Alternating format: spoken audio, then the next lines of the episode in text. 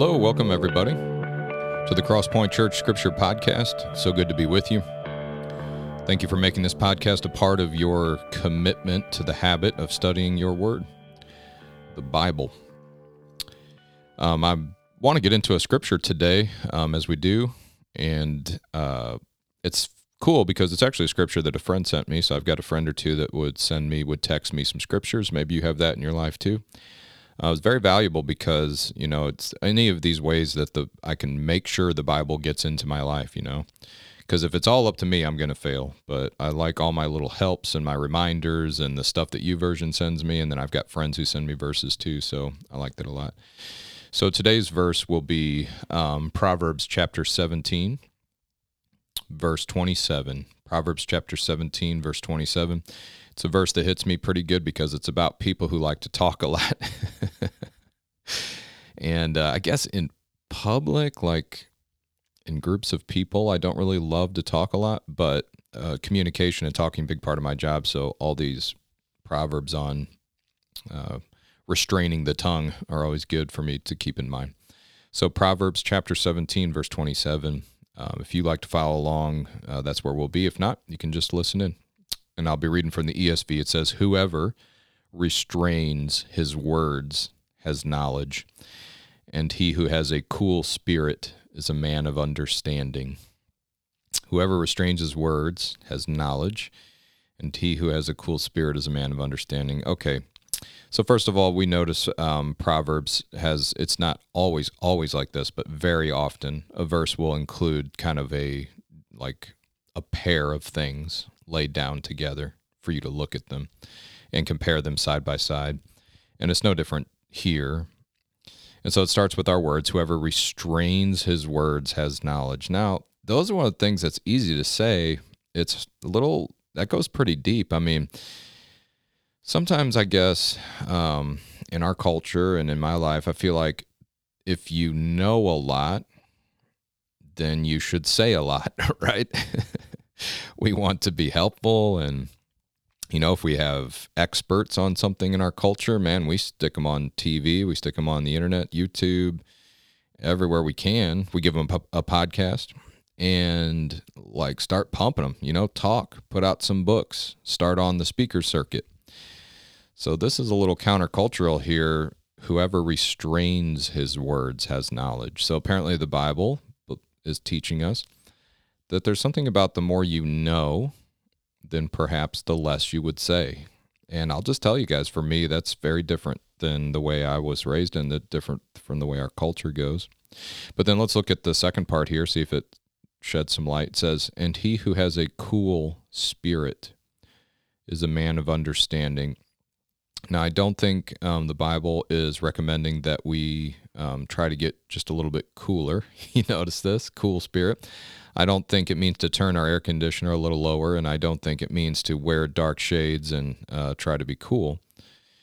Uh, the idea here is that being stirred up and worked up and charging forward is apparently not what you would do a lot if you had understanding. Isn't that strange?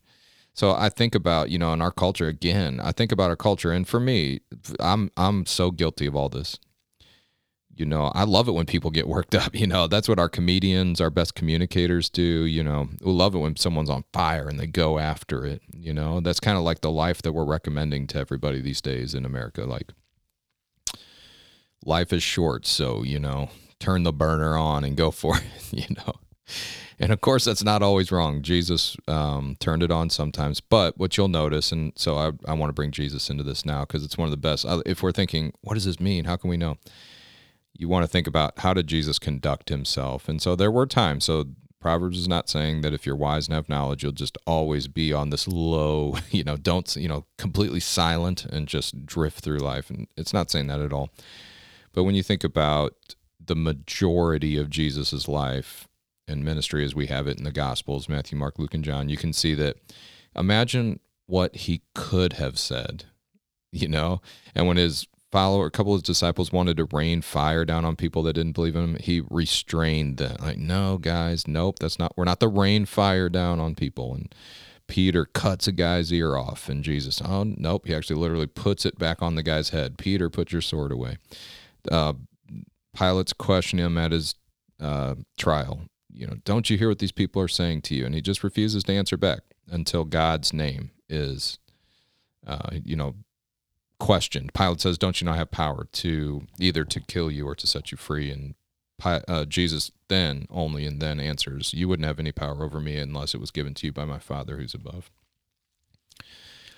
So, you know, there's so much here, and I wish we could get into it. I guess for me, it kind of crystallizes in my life. I need to believe a lot less in the goodness and usefulness and necessity of everything that I think I need to say. And when I get worked up, I in general, I need to wait and get calm and get peace and get wisdom from other people and calm down before I do something about what I'm thinking about, you know? It's just things are better done with less words and a cool control self-controlled spirit. And I see that illustrated in Jesus's life. And I think it goes, um, you know, we'll be done with this. I think that strikes at the heart of how humility is recommended from Genesis to Revelation in the Bible. You know, humility, you know, being less convinced that I have, that I'm important and need to be heard and I've got more to say, you know. And so I need to repent of that because apparently it's a lot of pride and I'm showing a lack of knowledge and a lack of understanding when I just have to put the foot to the gas the whole time and, and drive it. So, okay. Good stuff, man. I love Proverbs. Um, if you're interested, Proverbs 17, um, it's just a great chapter. If you were looking for something today, like, man, I need a good tra- chapter, I'd go to Proverbs chapter 17 and check it out. Um, it continues on in 28 says, Even a fool who keeps silent is considered wise. Isn't that funny? The Bible's funny sometimes. So even if you got nothing much going on inside, if you just are quiet, people might think you're just thoughtful, you know.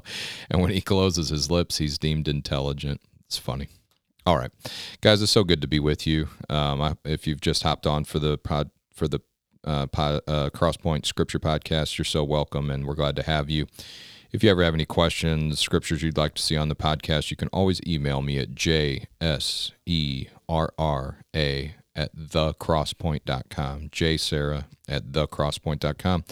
Would love to hear from you and maybe get some of the scriptures you'd like to see on the on the podcast. We'll see you next time.